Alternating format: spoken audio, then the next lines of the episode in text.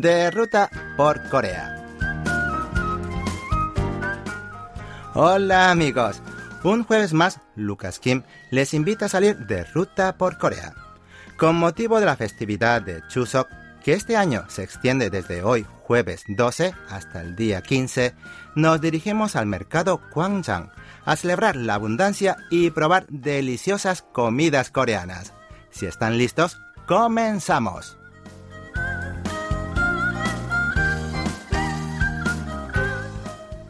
Si son amantes de la comida callejera, su destino ideal en Seúl es sin duda el mercado Gwangjang, famoso por ofrecer en sus infinitos puestos de comida auténticas delicias y sabores tradicionales de la cocina coreana.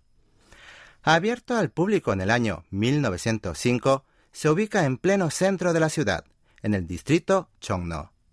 Desde sus orígenes, este mercado siempre fue un paraíso de comidas ricas. Muchos de los primeros puestos de comida siguen estando abiertos a día de hoy, ofreciendo la misma receta generación tras generación.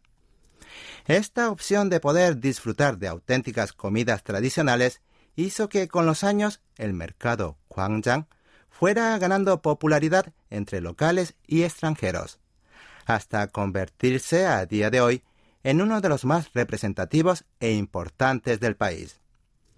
El mayor atractivo de este lugar es su increíble oferta gastronómica, con miles de delicias por todo el recinto.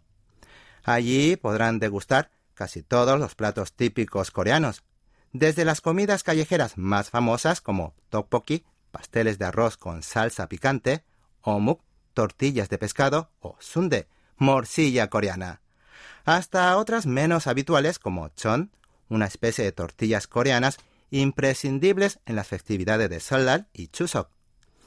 Existen diversas variedades en función de su ingrediente principal, pero las más comunes son cerdo, pescado y vegetales. Aparte de estos platos, también es muy recomendable probar bindaetteok, panqueque de frijol mungo, sannakji, tentáculos de pulpo vivo y yukhoe, carne de res cruda. En la primera instancia puede parecerles de lo más raro, pero con algo de valor podrán descubrir los sabores más exquisitos de la cocina coreana.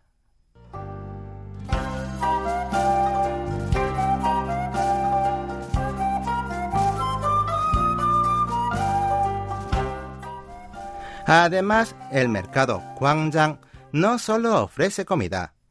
Además de ser un paraíso para los foodies, es también la meca del vintage. Entrando al fondo del mercado, hay una galería con más de cien tiendas de ropa de diseños originales y únicos, que básicamente proceden de Estados Unidos, Europa y China. También hay numerosas tiendas de ropa antigua que no se consigue fácilmente hoy día. De ahí que es muy frecuentado por celebridades y por aquellos que trabajan en la industria de la moda, así como por personas interesadas en prendas peculiares. Y lo mejor de todo es que su precio es realmente accesible. Casi todo cuesta menos de diez dólares, excepto los abrigos de invierno que salen un poco más. Si tienen buen ojo, les aseguro que podrán rescatar productos de alta calidad e incluso de marcas de alta gama a precios increíbles. Asimismo, el mercado es lugar de visita obligada para las parejas que están por casarse, ya que ahí se concentran muchos locales dedicados a confeccionar el traje tradicional coreano, hanbok, así como de artículos del hogar y productos de seda para regalar a la familia del novio antes de la boda. Aunque en la actualidad los jóvenes ya no se visten de hanbok para casarse, los padres todavía mantienen la tradición de llevar estos trajes a la ceremonia matrimonial. En fin, el mercado Gwangjang es un espacio perfecto para conocer la vida de los coreanos, además de acercarse un poco más a una cultura que posiblemente, para los occidentales, sea un poco desconocida.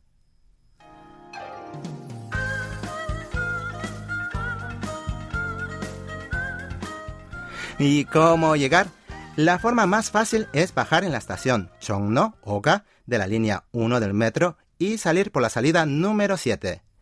Esperando que hayan disfrutado de este recorrido por el mercado Gwangjang, Lucas Kim se despide de ustedes. ¡Hasta la próxima! ¡Chao!